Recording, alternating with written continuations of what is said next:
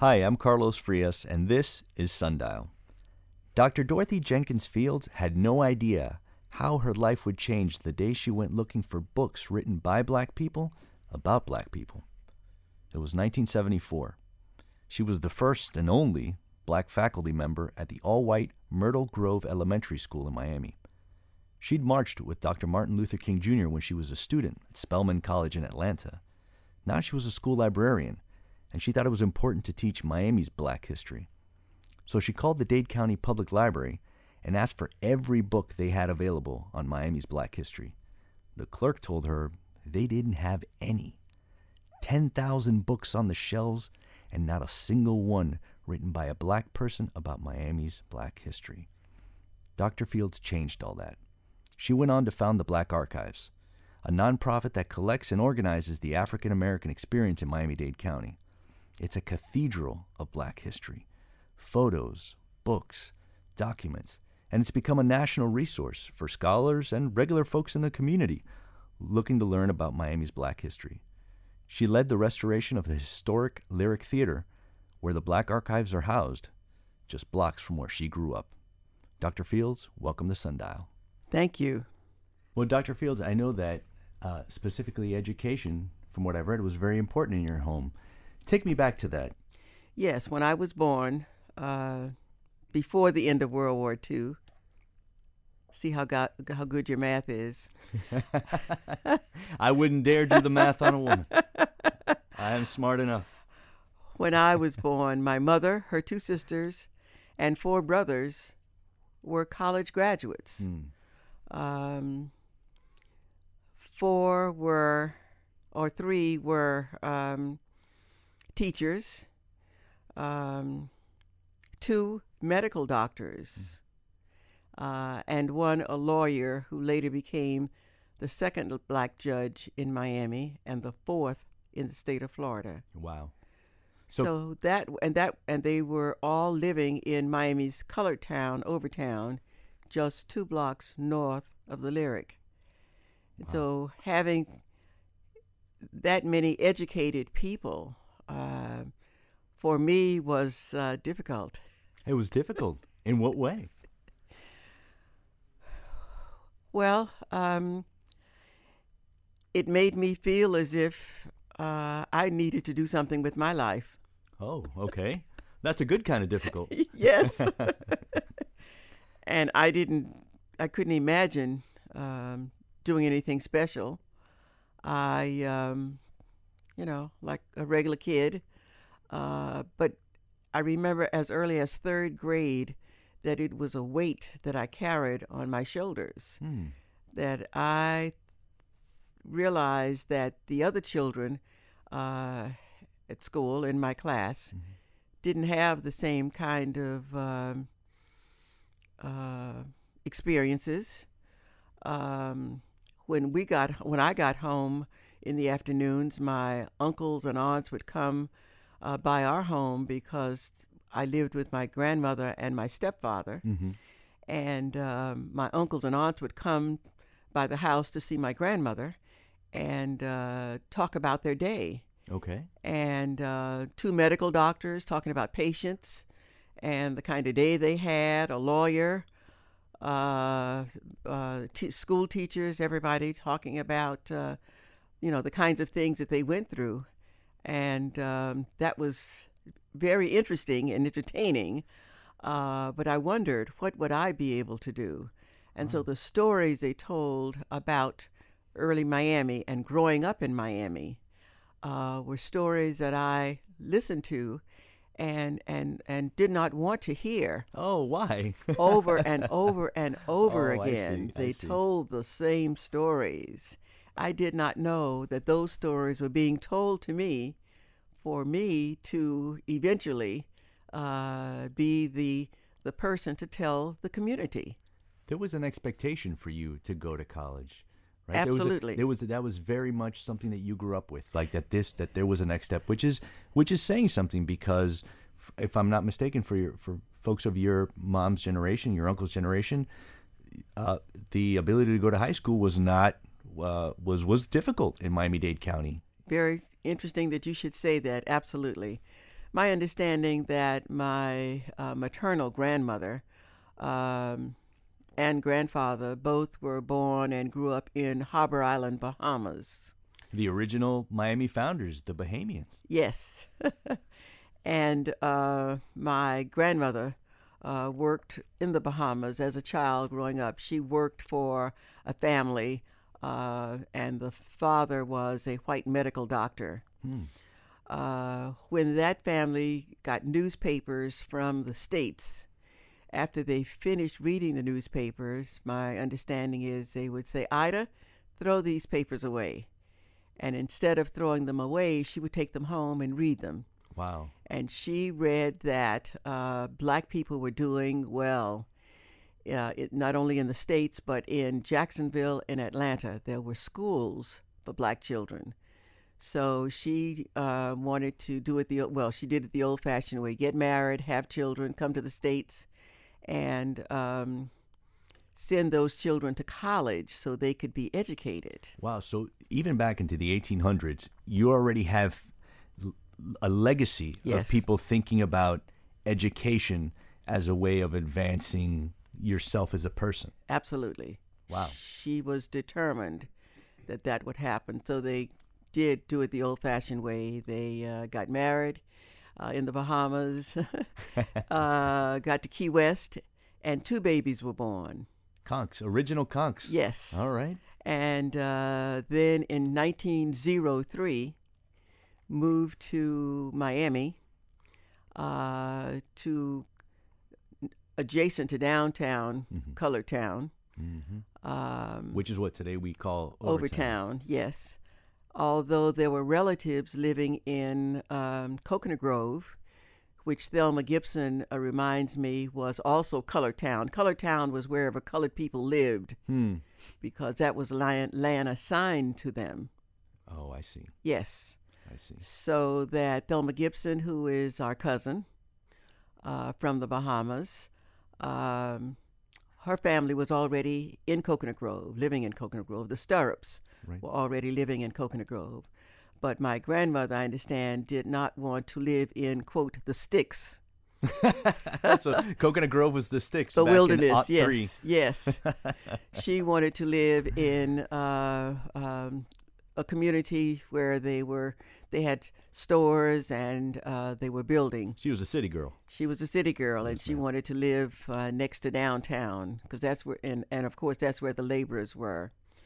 And so she has children that grew up here and in Miami-Dade County, as I as I understand, if you were black in Miami-Dade County, uh, there was no available high school edu- public high school education after the eighth grade. So that means your mom and all her uncles and aunts had to leave Miami. Yes, Wow. uh, not my mother, but the first uh, five, four or five children. Uh, my grandmother sent them, and my grandmother was a washerwoman. She washed clothes like the other washerwomen uh, for the tourists. Okay. Yes, Like uh, the original hospitality industry, I guess you could say. absolutely. Wow. Yes. A lot- How many immigrants Royal- have, have made that trek coming here and coming here and, and working in the hospitality industry to, to pick your family up? Yes. Yeah. Uh huh.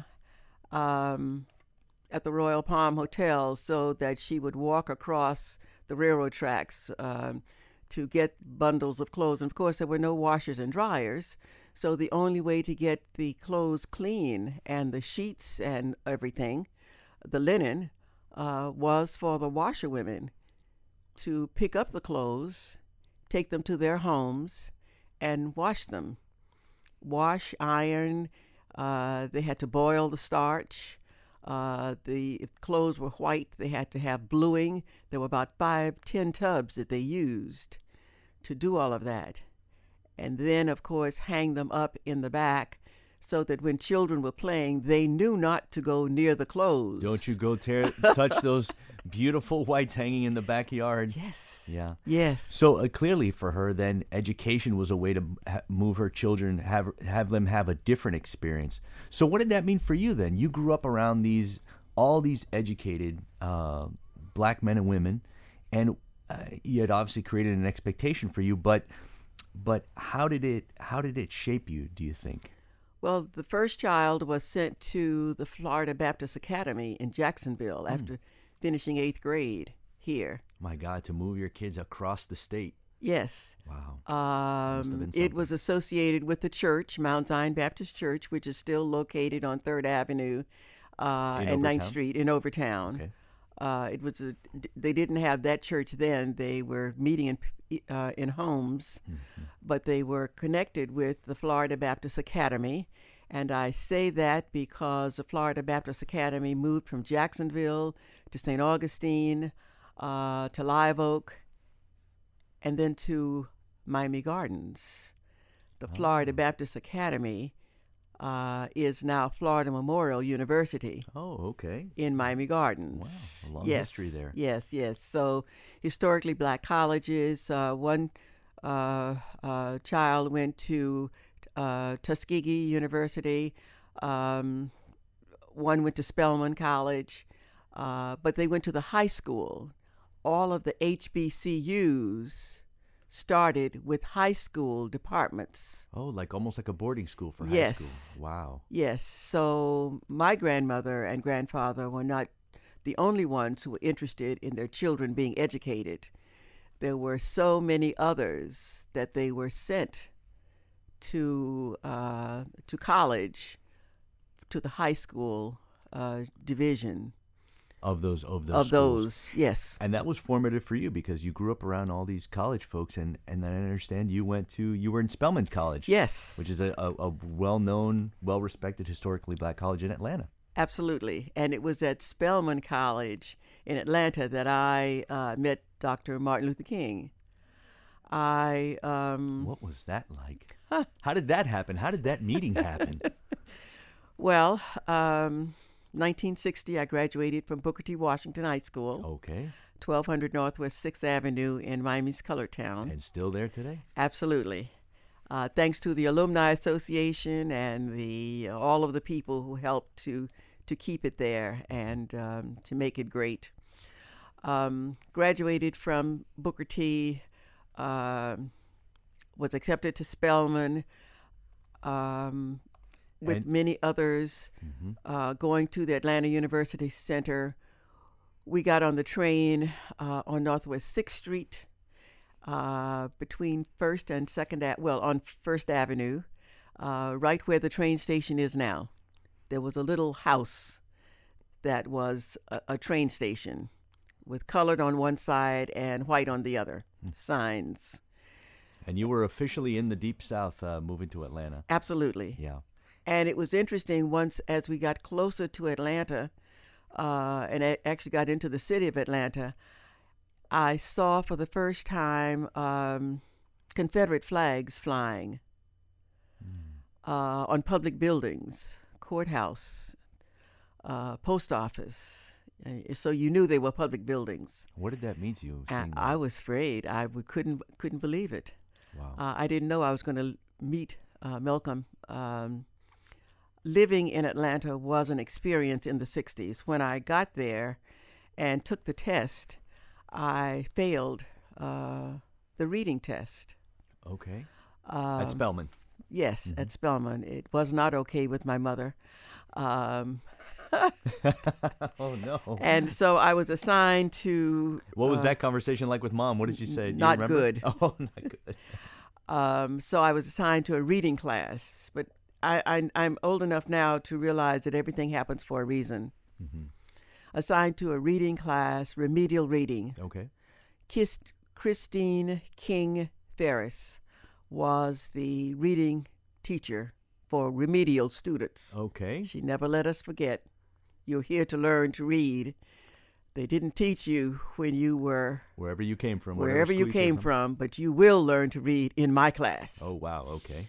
And about three or four weeks later, after she introduced us to her uh, way of doing things, she said, And by the way, my brother will be coming from Alabama uh, with his family. He's a preacher. And he has, um, he's going to try to open uh, Rich's department store in Atlanta because uh, we can all go down and buy clothes and um, buy food, but we can't sit down and eat. Because Rich's department store, which still exists today, I believe, uh, Yes, it it was it was still segregated at the time. absolutely. Uh, and but many of us had charge cards. That was one of my gifts for graduation from high Mm. school. Okay. Uh, and so I could, you know, we could go and buy food, but you had to take it outside to eat. And so Dr. King and Her uh, brother. her brother, and others had already gotten together, and um, uh, they were going to start the marches. and and you would soon be part of that. Uh, uh, Dr. Fields, we're going to take a quick break, and we're going to be back in a minute. We're talking with Dr. Dorothy Jenkins Fields. She's the founder of the Black Archives at the Lyric Theater. Uh, we'll be back talking with her in just a second.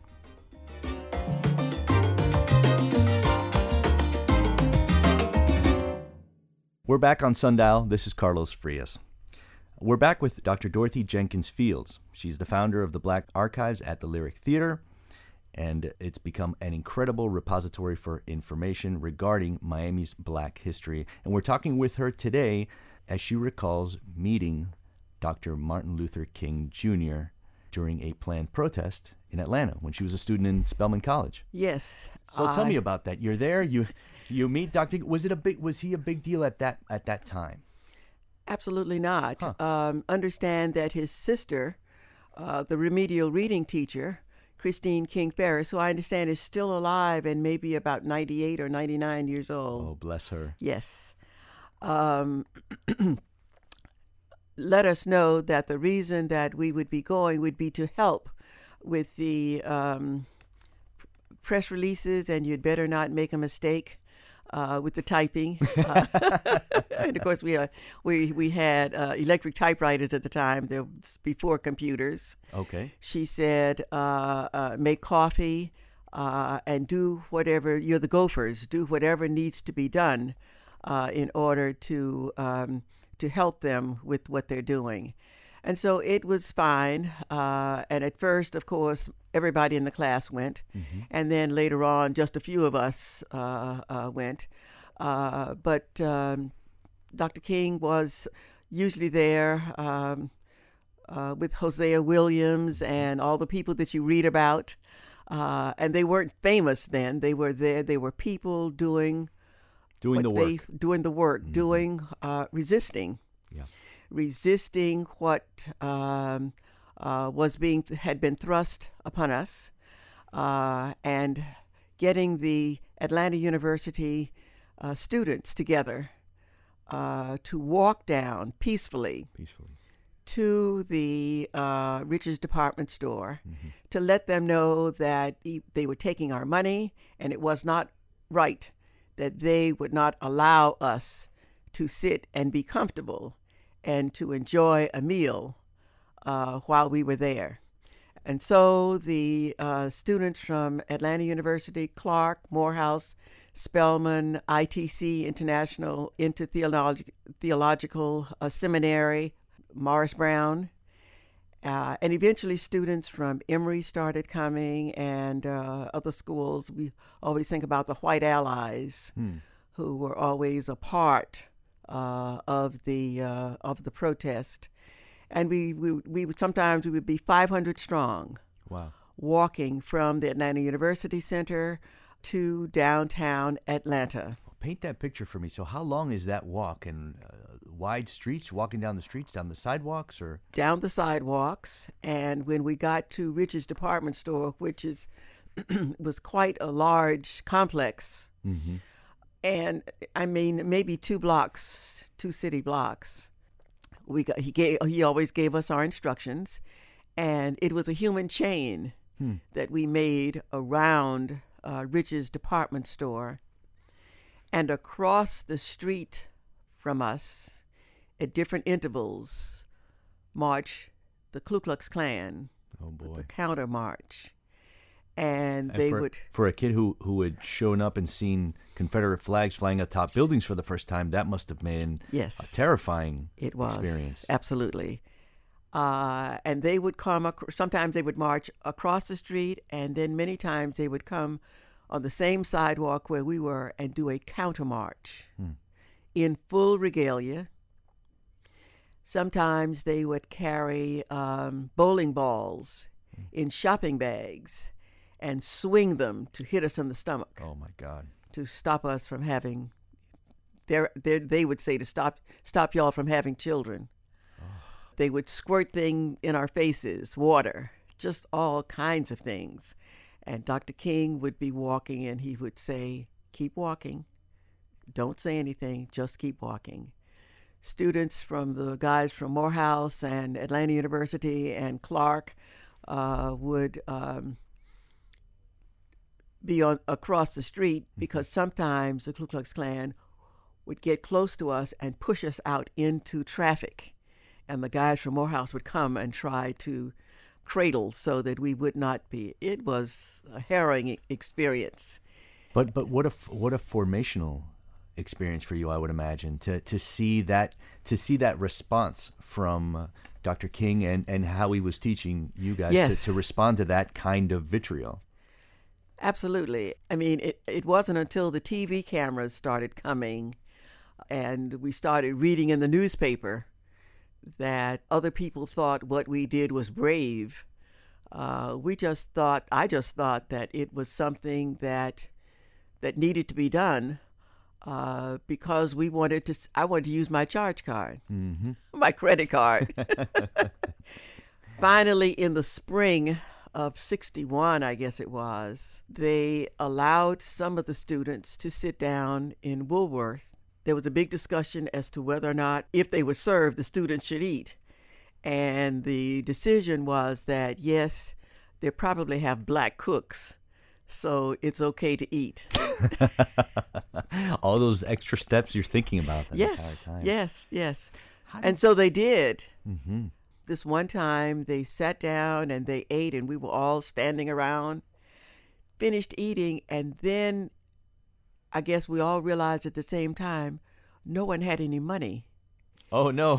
how are we gonna pay for this? Because we never expected to get that far? to get that far. So then the police were called. They were going to arrest the students. They were able to call the university presidents so all five university presidents came out and paid for the students who had eaten. Good and so on some occasions, going back to campus, Mm-hmm. about four or five o'clock in the afternoon, we would walk back again in line, get back to campus, and there would be a cross burning. Oh my god! And you come back from Atlanta, from that experience back to Miami, changed, I would imagine. And you came back with this idea, thinking about your family. How am I going to make my mark?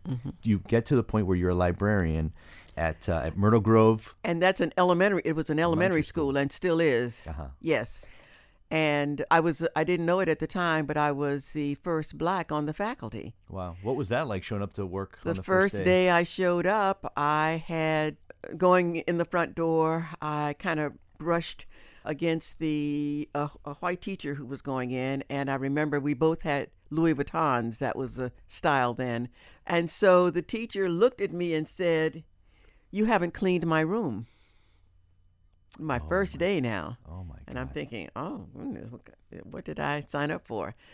So I didn't. Say, of course, I didn't say anything, and because I, and I thought to myself, Tuesday is the day they have faculty meeting. I'm sure I'll be introduced. And so when Tuesday came, and they had faculty meeting, and they were about to dismiss, and I raised my hand so that the principal, to remind the principal, Mrs. Elaine Fisher, hmm. to remind her that I was there and she was to introduce me. So she said, Oh, yes, our new librarian, Dorothy Jenkins, is here and welcome and all of that. So as we're going out, of course, the teacher who I had bumped was so apologetic. And of course, we, uh, we got to be uh, good friends, of course. How interesting. So, so Sure. how how was your experience there, being the first? It was black woman on interesting. staff- black person on the uh, school, the school, the li- library clerk, uh, Mm-hmm. Mrs. Gerard, Florence Gerard, uh, an older woman. yeah, you just you just held up air quotes around older woman. Yes. uh, was not happy at all. She had never worked for a black person, of Hmm. course. You know, how could you tell she wasn't happy? Oh, she let it be known. Yes, that uh, she was not. She said, "Oh, I've never worked in a situation like this." She she was very honest. She said, "Black people have worked for me in my home, but uh, now I had the you know degree." oh.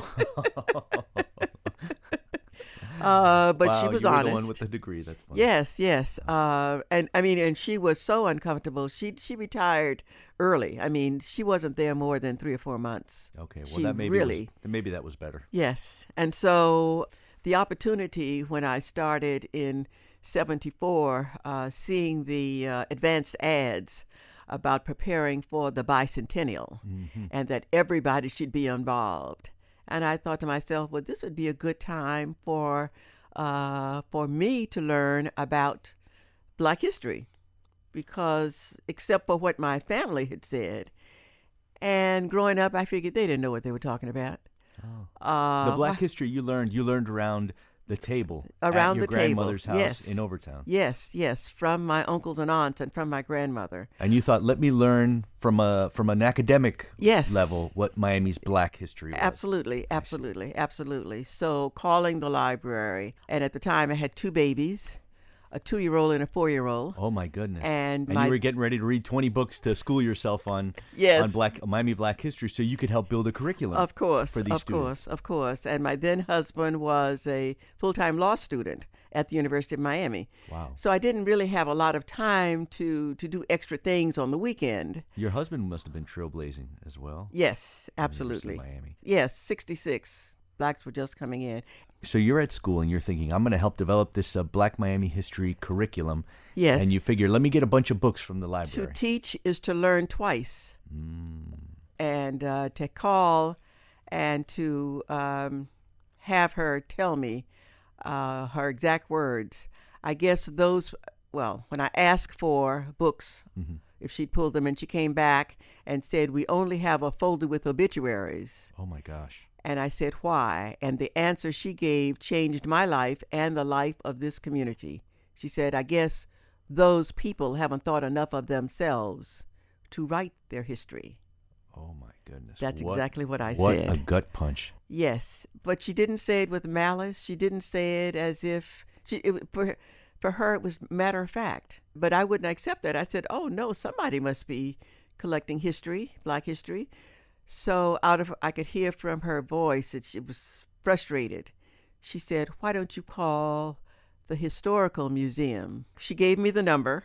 I know she was glad to get rid of me. She gave me the number, and I called and to my good fortune, but nothing happens as an accident, uh, Dr. Thelma Peters answered and identified herself as a volunteer at the Historical Museum of Southern Florida.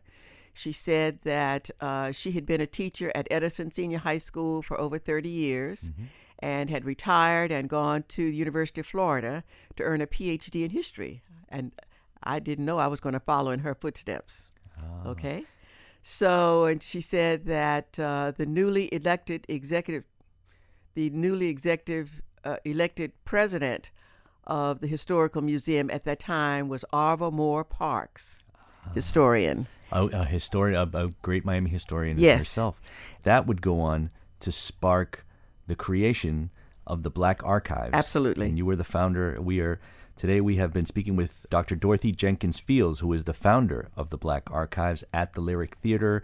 That is the treasure trove for Miami's Black history. We're going to take a little break, and then we're going to come back and hear more about the Black Archives.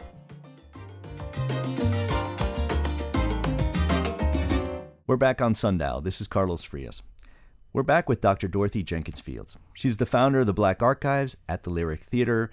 It is a wealth of Miami's black history, from photos to documents, and it's open to the public. The archives came about because you went looking for Miami's black history and couldn't find it kept in one place. So tell me how you went on to found the Black Archives.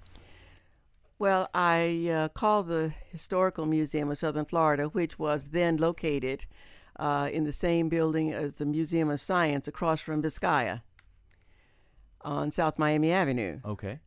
And uh, again, Dr. Thelma Peters answered um, and uh, was delighted to hear from me because she was then writing a book on Lemon City, now known also as Little Haiti. Okay. She said that she had uh, interviewed a few black people and uh, she'd gotten a few pictures, uh, but nothing beyond that. And that her uh, colleague, Arva Moore Parks, who then was the newly elected president of the Historical Museum, Mm-hmm. uh, the Historical Association, uh, was in Tallahassee at that time interviewing uh, for the new director, who was later named uh, Randy Nimnicht. Uh, but that Arva was also working on a book on uh, Coconut Grove, and that Arva had interviewed uh, some black people and gotten some pictures and uh, information, but no one seemed interested beyond that. So I said, "Well, I'm interested." I and then told her a little uh, about my background, and I said, um, "I know a family of seven who all finished college before the end of World War II uh, from Overtown." And she said, "Well, no, uh, we don't know of any families like that." I said, "Well, yes, I know them. It's my mother's family." She said, I know them well. I can put you in touch. yes. and so she wanted to interview them and uh, ask if I would uh, do that. And I said, yes, I'll ask. And um, for those who were available, uh, we went on um, Memorial Day of uh, 1974. And because it was a holiday, and uh, you know, again with a two-year-old and a four-year-old, um, I still had I had a lot of work to do. I had uh, clothes to wash. I had um, c- I had to cook. I had to do all of those things on that long weekend. So I said to my mother and my the uncles who went with me, I said, "Just get in the car. No stories today. No family stories. Just let's get in the car. Let's go and see this lady. T- you tell her your story, and then we'll come home." So my uncle, the first black radiologist in South Florida, What was his name? Dr. Samuel H. Johnson. Um, He gets in the car with uh, the rest of your family. yes, And you begin to create the first ethnography, so to speak, of yes, of of Black Miami history. yes, because he said, "What's the address?" And I gave him the address. He said, "Oh, across from Vizcaya." I thought, "Oh, there's a story coming." he said, you knew uh, them enough to know when a new story, a family story, was coming. he said Vizcaya Gardens. He said Papa helped plant the flowers, helped prepare the soil and plant the fl- the first flowers. This would have been your grandfather. My grandfather wow. and my uncle said that he was uh, the water boy, one of, one of the water boys, because I'm sure there were several at Vizcaya, who would walk from Overtown to uh, Vizcaya that is a walk. Walk from Overtown to Vizcaya to take lunch. Yes, to my that was quite a walk. Wow. Yes, yes, yes. And so he said, uh, "Oh, I know what, where that is quite well." uh, and so that really is how it started. And, and I was uh, still thinking about what the library clerk had said. No one had written down this history. No, well, but that, and said. I have found out that that that was not true. That is not true. Right. Uh, the library didn't have it, Mm-hmm. but as I have started collecting, I uh, and processing and making and, and making available to researchers and and scholars and the uh, community that there were, of course, writings that people had done their own. They just hadn't published many of them. None of them had published, and of course, the churches always had their journals and their programs. Because churches, black churches, were were the original uh, uh, history centers, yes, so to speak. yes, yes, absolutely. And now this is not something you just went and did on your own, but you you became an actually you became an archivist. Yes. You went back to, to school back to back to Atlanta for that. Right? Yes, I went back to Atlanta for that. You, you're doing your re- you've done your research. I've Great. done a little bit. I've done a little bit. Yes, and so I talked with my uncle. Now, my uncle, the first the first of the seven children, Hmm. Um, was born in uh, Key West. He and his sister Elaine Adderley were born in Key West. Those first two little conks that you yes, mentioned. Yes. yes, yes, and uh, He the was other a real he was a real mentor to you. Indeed, and to all of the others. He was the one, he along with my grandmother, who saw to it that all seven children finished college, and uh, those who wanted to went on to professional school. And so I, I he was quite a philosopher. Uh, oh, really? Yes. In what way? He well, he um, had a mindset and um, and was well read, uh, and and thought very deeply about uh, about life. And he always talked about there one day there'll be socialized medicine. Uh, that's what we now know as Medicare. Right. Yes. Uh-huh. Uh When he was um, uh, in at Maha- when he finished Meharry and came back in the early 30s, Meharry Medical College uh, in Nashville, Tennessee. Uh, he started his practice in my grandmother's home at 159 Northwest 10th Street. No kidding. Yes, His uh, practice was in but your in those home. in those days, uh, most the doctors practiced at home. So he um, had a patient with a broken kneecap, and uh, he had a coupe. His car, Uncle Sammy had a little coupe, Mm-hmm. And he took the patient to city to City Hospital, uh, which is now known as Jackson Memorial. Okay. And you know the Alamo at uh, at Jackson Memorial, that little pink building. Okay. That is that was the entire hospital Oh my goodness. and they had uh, shanties uh, in the back for blacks and for the Indians because the Seminole Indians were people of color also. Right. So they did a lot of what they did in Overtown, and they were treated like colored people. Wow. So my uncle sat in the back in one of the shanties with the patient with the broken kneecap. He said for almost 12 hours before they would even let him in. And then when they said, "All right, we'll see you," he got to the door and they said, "Well, you can't come in." He said, "But I am board certified." They said Negroes uh, are not allowed here. So uh, he said he went back in the shanty and waited uh, so that he could uh, take the patient home.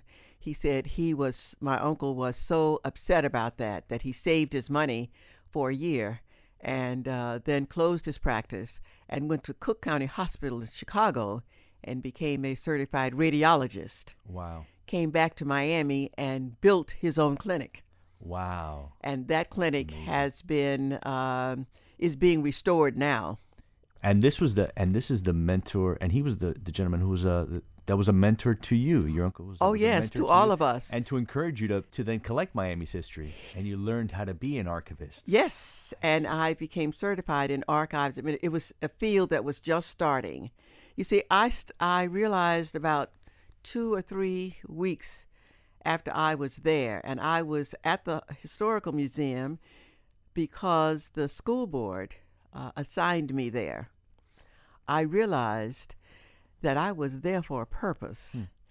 And uh, I would take my lunch and gobble it up and then go sit in the library at uh, the Historical Museum and read the journals. Uh, and in one of the journals, it said something about archives administration uh, was just starting as a field of study in history. And so I uh, talked to Uncle Sammy about it. He said, Whatever you need, whatever you need, I'll write the check. Wow, and he he And paid he for your did. schooling. He paid for your archival he paid for that and uh, and I thought I, I, I wrote well at first he really wanted me to go to Duke to get a PhD in history but I had two babies and a husband in law school I couldn't do that Wow. uh, and uh, and I wrote to I was accepted at Duke I was accepted at uh, Columbia I wrote to every school that had uh, a library program at the time and was accepted um, at uh, at several um, but then I saw a program at Emory University, a summer program in archives administration, and I decided to go there uh, since I was a Spelman graduate.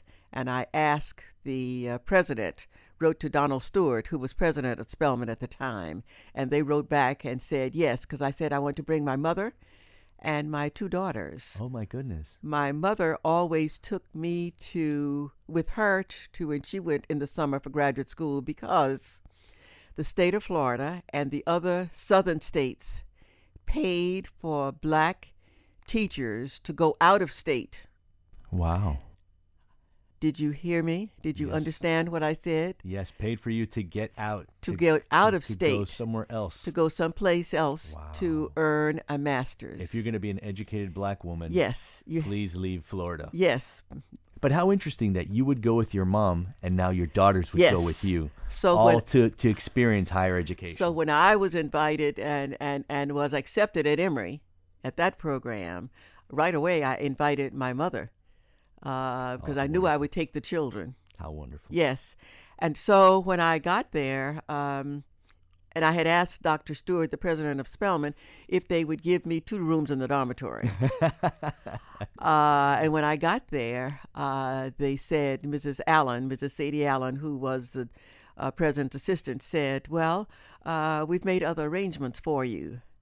And I said, I couldn't imagine. She said, The president has given you the guest house for visiting professors. Wow. Yes, with maid service. Oh, wow.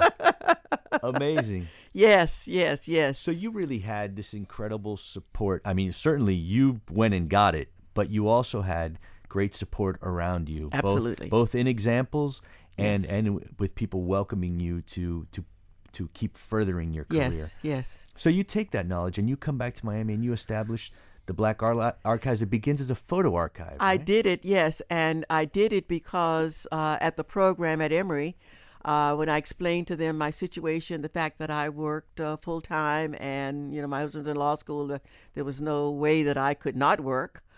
Uh, they they were the ones who said. Uh, why don't you start an archives? And I said, start an archives. you can't start an archives. And they said, yes, you can. Right. So, you know, when you are in graduate school, you always have to write a paper.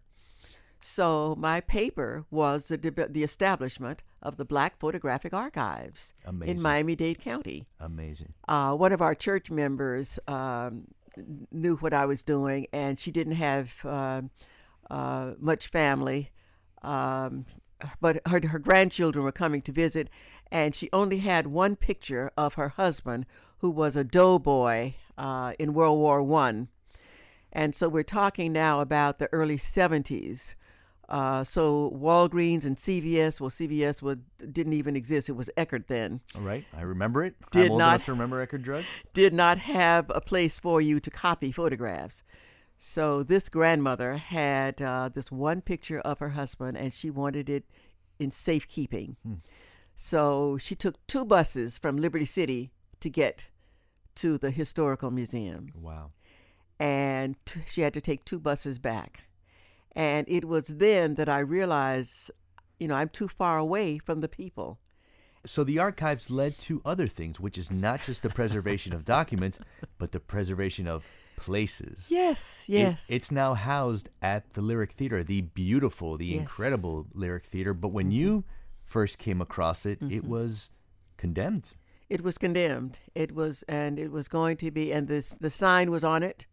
It was going to be condemned, and I mentioned it, uh, looked at it, and then mentioned it to uh, my uncle, um, Uncle Sammy, Mm-hmm.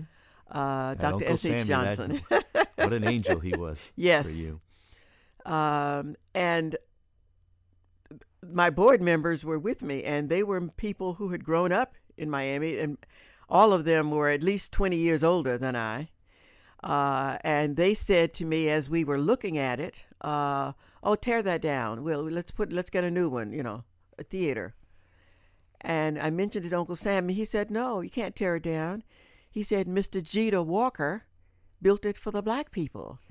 And he said, uh, I know because we lived two blocks uh, north of the Lyric, and uh, uh, he was about 13. Uh, He said, I was 13 when it was built before I went to the um, Florida Baptist Academy. Uh, I would walk by there and I would see Mr. Geder Walker out there. And he said, I would also see black men out there playing checkers. He said many of the men were always laughing and bragging and saying that they helped build Miami. Hmm. We went to City Hall looking for the city charter. Hmm. We wanted to see how many of the black men could sign their names. And on the charter, it shows that the, all of the names and the uh, description of the area to become uh, the city of Miami was all in one hand, written by one person, the clerk of the court of the time. Right. And each man's name, next to each man's name, was his race. Ah.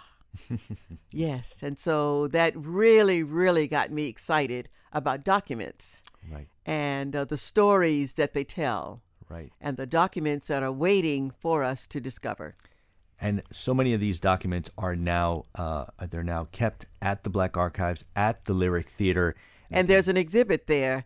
If these uh, streets could talk, uh, the exhibit was put together by uh, Timothy Barber, who was our longtime director, who is now in Tallahassee, and uh, it's a fabulous exhibit that talks that shows resistance, and uh, uh, resistance is the um, black resistance is the um, national theme for Black History Month for this year. Uh, resistance is also the theme for an exhibit that is at the Historical Museum of Southern Florida, a national exhibit that has come. So, between those two, you get to see the kinds of struggles, the kind of situations uh, that, uh, that people uh, went through just because the color of their skin is black and brown. Yeah. Uh, coming here just a minute ago, I was talking with one of the assistants who said uh, that uh, the marketing person from the uh, from History Miami, who was saying that uh, uh, her mother's uh, uh, came to this area, her pa- grandparents came to this area, and um, and I said to her that when families came from Cuba, uh, if one child was dark and the other one uh, was white, one was black and one was white, the black child would be assigned to Booker T, and the white child had to go to Miami Senior High. My God. I mean, they split families. Yeah. Uh, the kinds of situations that uh, we grew up in should never happen again. And so people have to pay attention because some of the things, we're in a situation now where some of the things are being repeated. Yes. And uh, it's this kind of information that you, we can find at the Black Archives, uh, housed at the Lyric Theater. Uh, today we were speaking with Dr. Dorothy Jenkins Fields. Um, uh, Dr. Fields is featured in the oral history project Stories of Resistance from Black Miami at the History Miami Museum. Uh, Dr. Fields is also the founder of the Black Archives at the Lyric Theater, and you can find more information about the Lyric, uh, the Black Archives online. Dr. Fields, thank you so much for making time today to talk with us about the extraordinary work that you've done in our community. Thank you for the invitation. And that's Sundial for Monday, January 16th. Leslie Ovalle Atkinson is our lead producer. Elisa Baena is our producer and social media editor. Our engagement editor is Katie Lepri Cohen. Our digital editor is Mateos Sanchez. Katie Munoz is our interim managing editor, and our senior news editor is Jessica Bakeman. Peter J. Maerz is WLRN's vice president of radio and Sundial's engineer. Our theme music is by the Miami Afro Cuban funk band Palo at gopalo.com.